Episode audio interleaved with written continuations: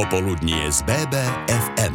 No ako som už avizoval, v prvom stupe dnešným našim hostom je René Bošeľa, hudobník, producent a majiteľ nahrávacieho štúdia Molča Records a Jaušťa. René, vítam u nás v štúdiu, len dodám, že sme kamaráti, tak si budeme v rámci tohto rozhovoru týkať. Tak skús eh, nejako stručne eh, dodať, čo som možno zabudol, alebo predstaviť sa, ako vlastne pôsobíš, ako posledné dni žiješ. Ďakujem veľmi pekne, Radko, pozdravujem ťa, pozdravujem všetkých poslucháčov BBFM.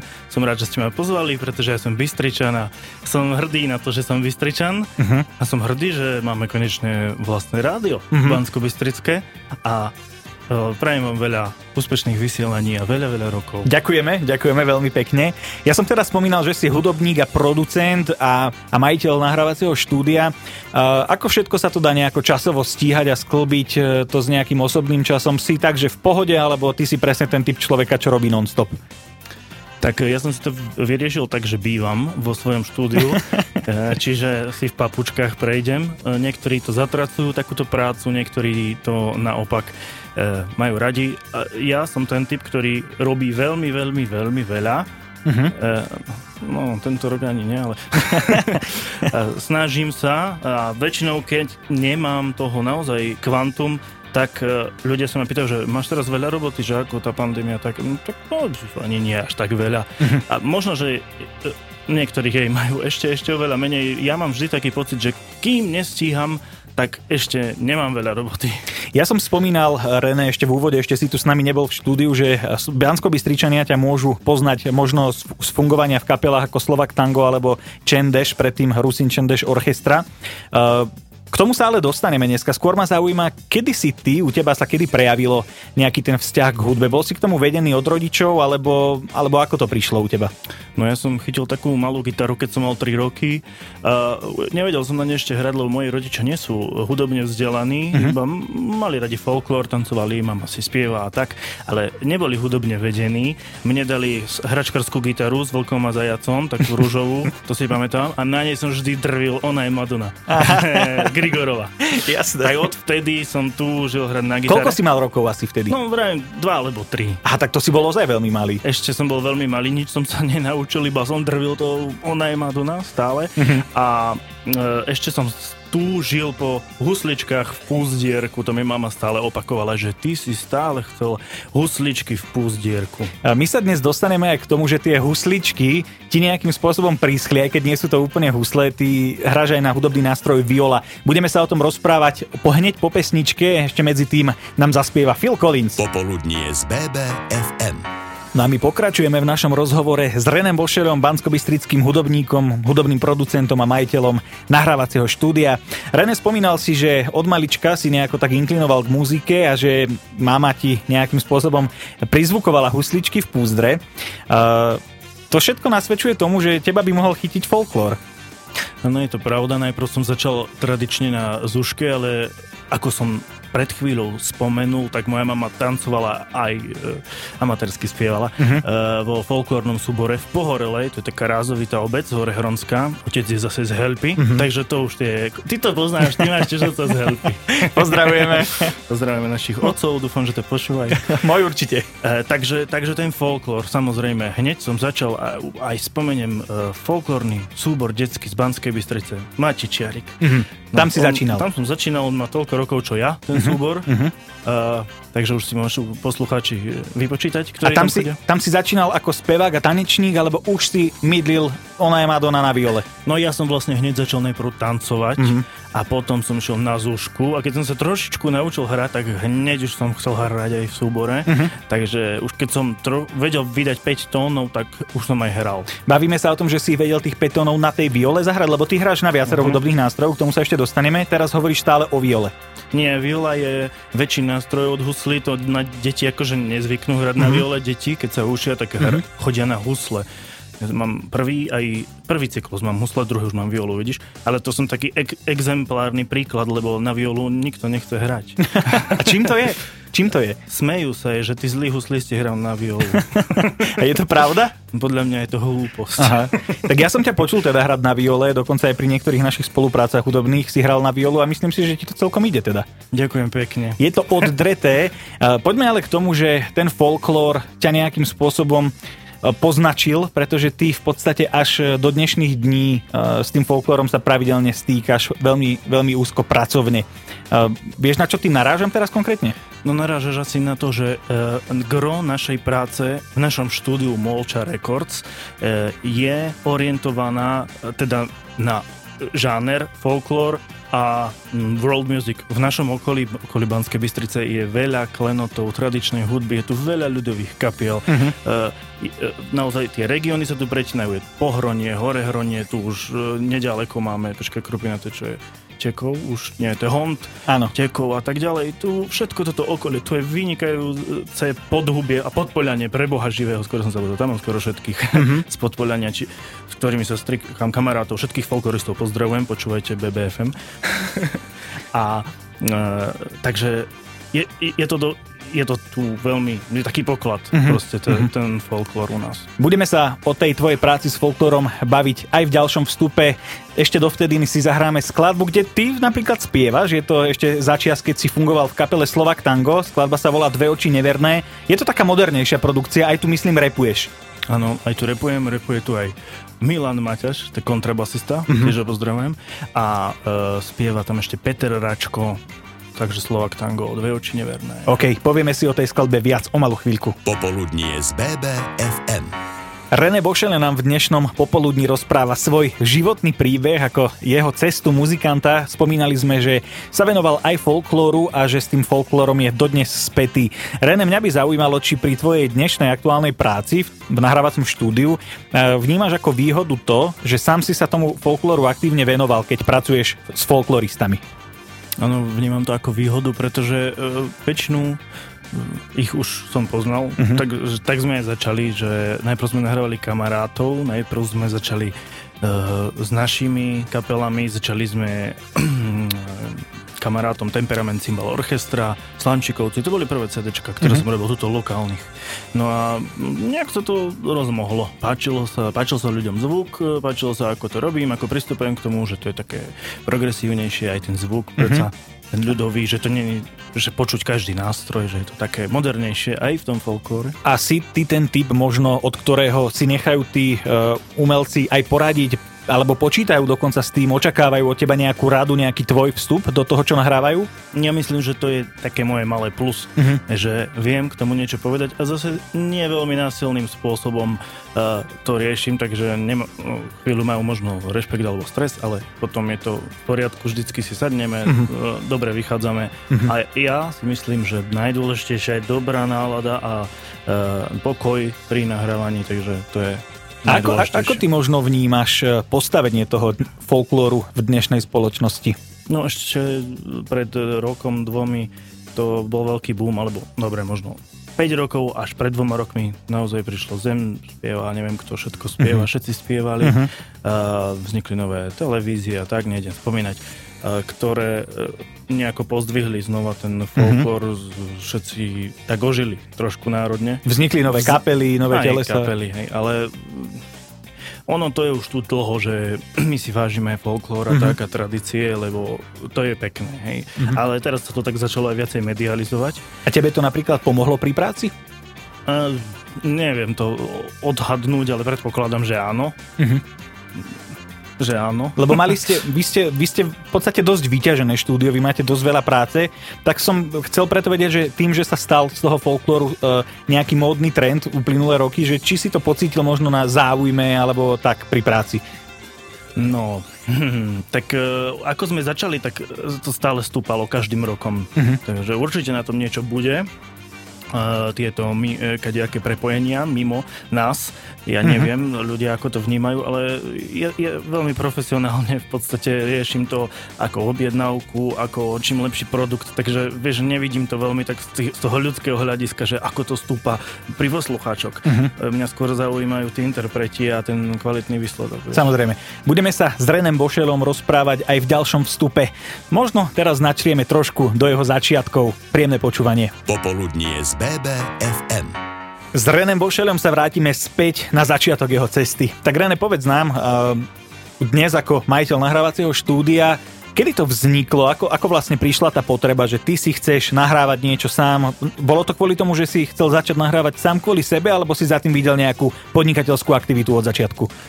Tak e, pravda je taká, že mal som skúsenosti už v nejakom štúdiu spievať.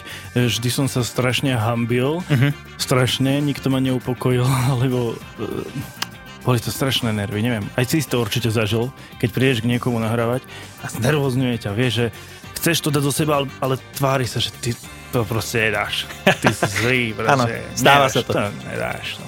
Tak tento pocit som aj ja mal a to bol zlý a samozrejme nemal som peniaze na to platiť im veľa.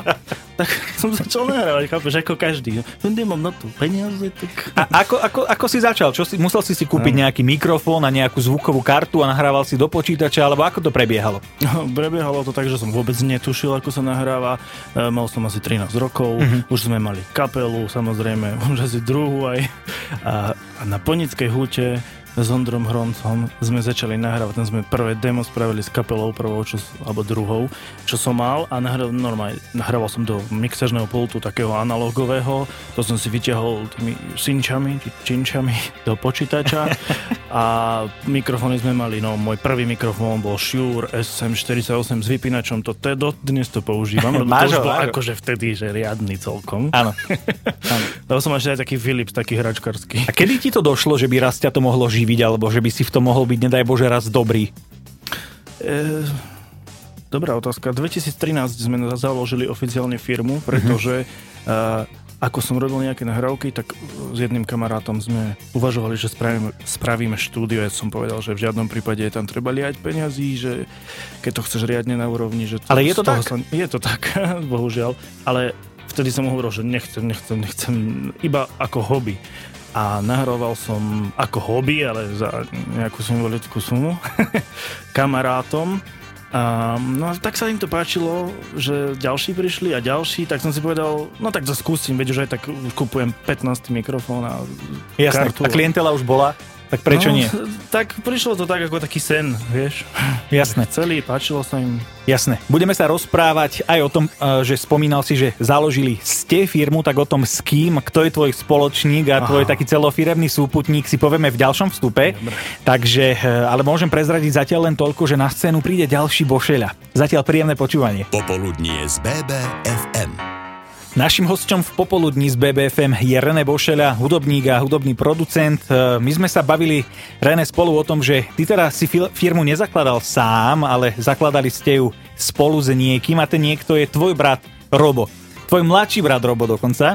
Aké je to spolupracovať so súrodencom, e, veľmi aktívne, denodenne mať spoluprácu a všetky tieto veci okolo toho? Záleží od toho, ako s tým súrodencom vychádzaš. Tak v tvojom prípade? V mojom prípade myslím, že veľmi, veľmi dobré a my sa máme radi. My sme taká nerozlučná dvojka. Dúfam, že si to myslí aj brat. a ako máte podelenú prácu vy? Ty sa teda venuješ hlavne tomu audiu, tomu zvuku. Tvoj brat robí teda čo? No, ty si to presne vymedzil. Ja sa venujem všetkému, e, čo počuješ uh-huh. a mhm. on sa venuje všetkému, čo vidíš. Uh-huh. Takže vy ste ako takí dvaja policajti.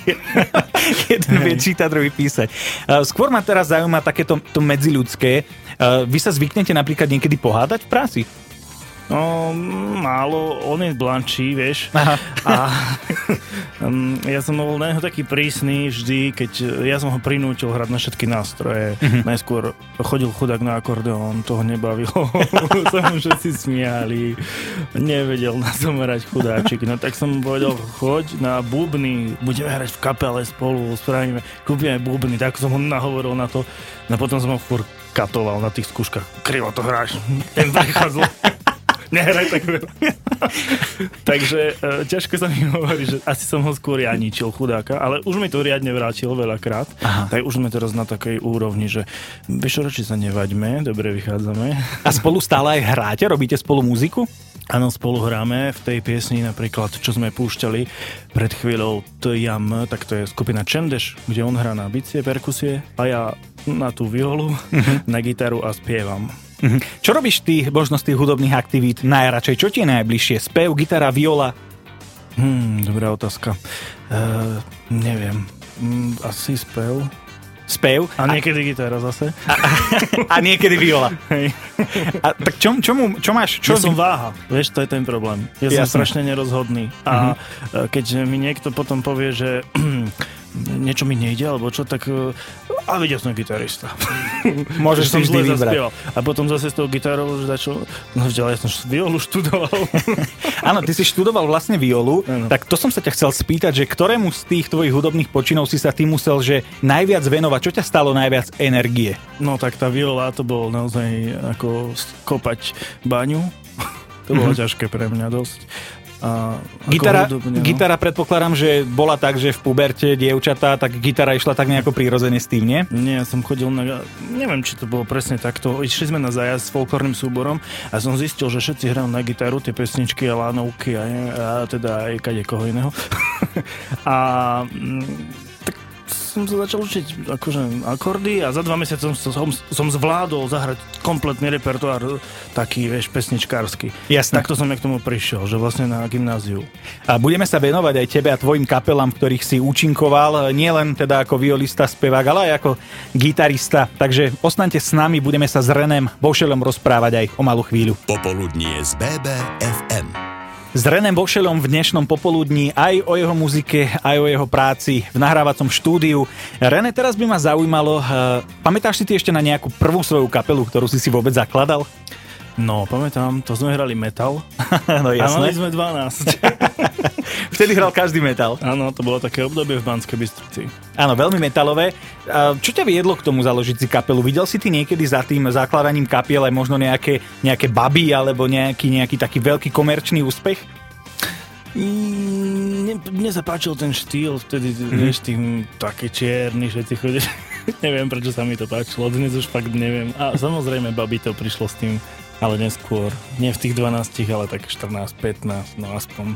Potom si sa posunul asi aj vplyvom toho folklóru, o ktorom sme sa rozprávali a stal si sa súčasťou kapely Slovak Tango, ktorá zanechala e, bez debaty takú neoddeliteľnú riehu na tej bansko hudobnej scéne. Ako si spomínaš na začiatky práve s touto formáciou? No najskôr, e, myslím, že už v roku 2008 alebo 2009 bol prvý koncert, vtedy som hral na violu a bol som oslovený mm, kontrabasist, uh, akordeonistom. Áno, mm-hmm. on to založil. Perry. No a uh, ako si spomínam, mali sme prvý koncert v Detve. on je stade, takže od, Meka folklóru. meka folklóru vidíš, ale to nebol folklór, išlo vlastne o... Mm, ako sa, ako sa to povie, e, tak kultivovanie, že 30. až 50. roky minulého storočia. Mhm. Mm-hmm. Taký swing, jazz, e, tango. A hrali ste nejaké vlastné skladby alebo ste vyťahovali z repertoára možno pôvodné skladby z toho obdobia?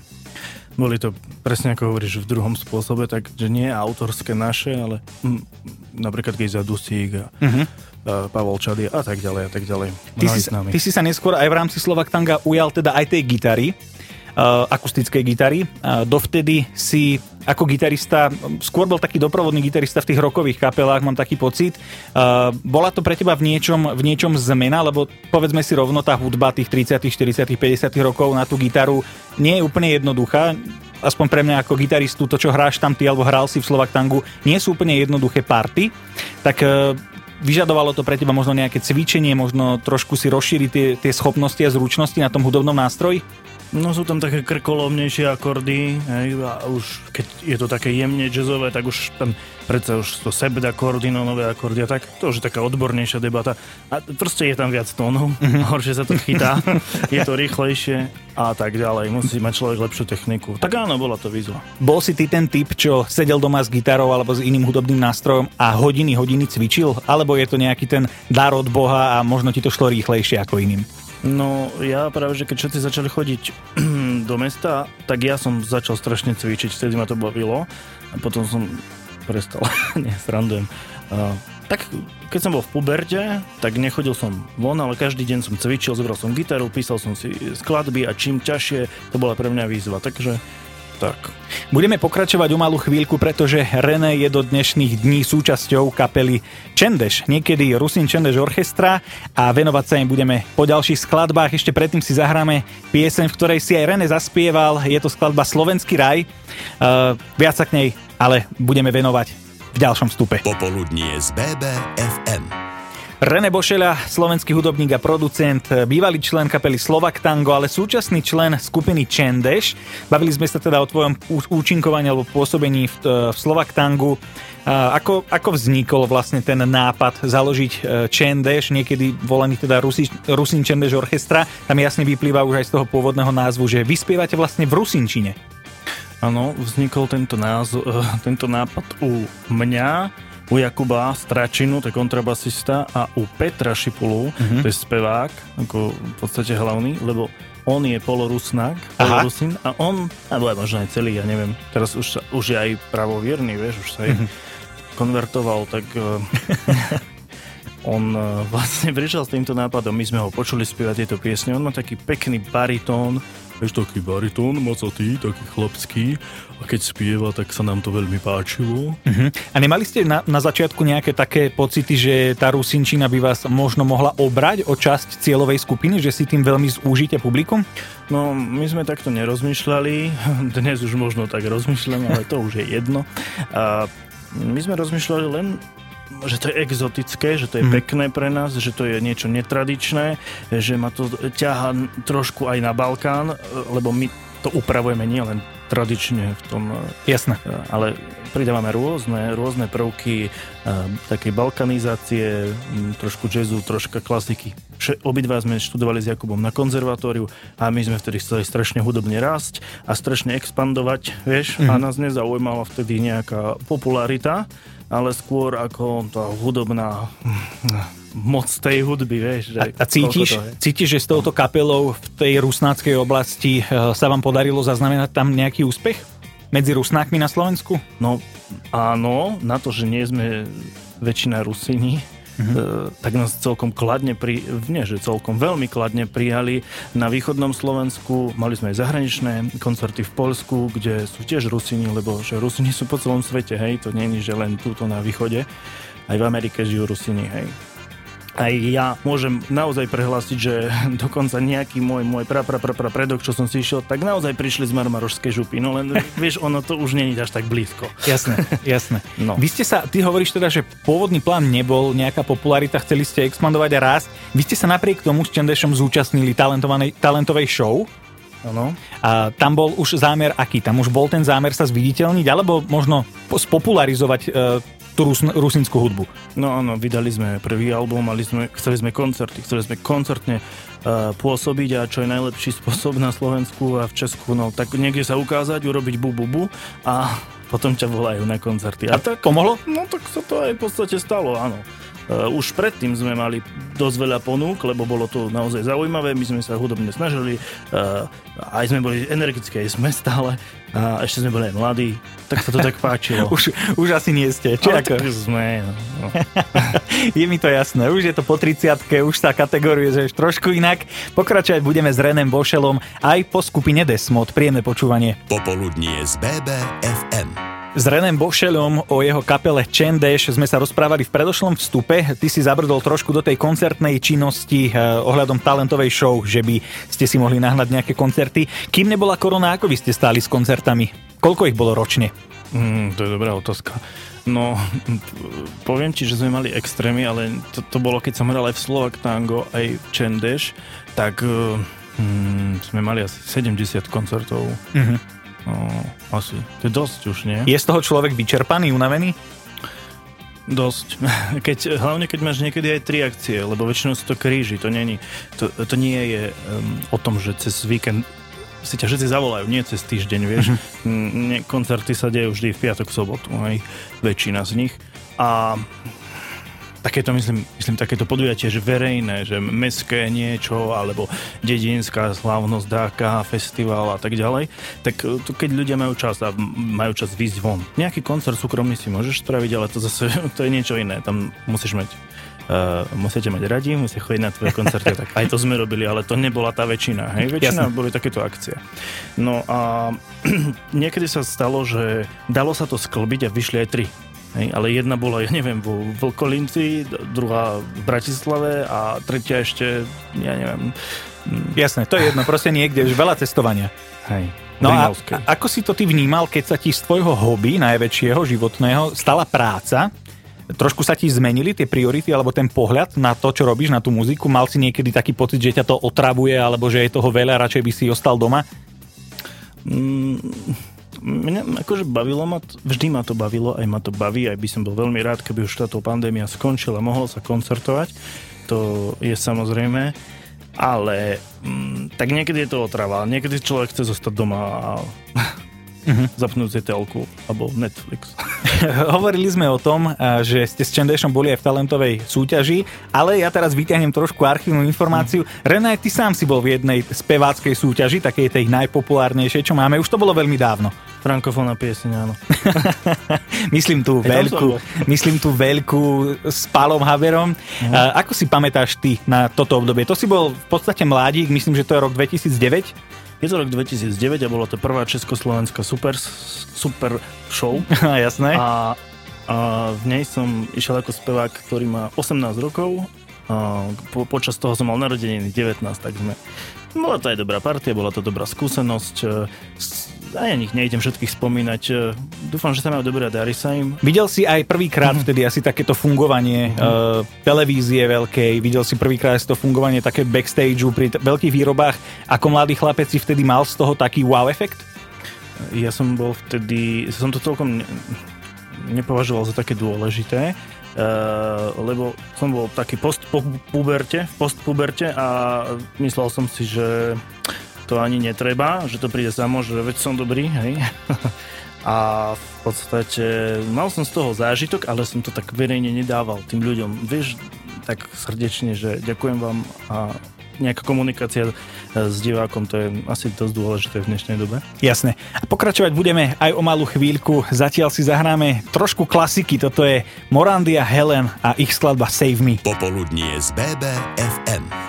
No a náš rozhovor s Renem Bošelom sa blíži ku svojmu koncu. Mňa by však René ešte zaujímalo, predtým než skončíme, povedz mne aj našim poslucháčom, že čo ty vlastne ako hudobník robíš v posledných dňoch, mesiacoch, máme teda pandémiu, obmedzenia, hrať nemôžeme, tak ako vyzerajú tvoje pracovné dni?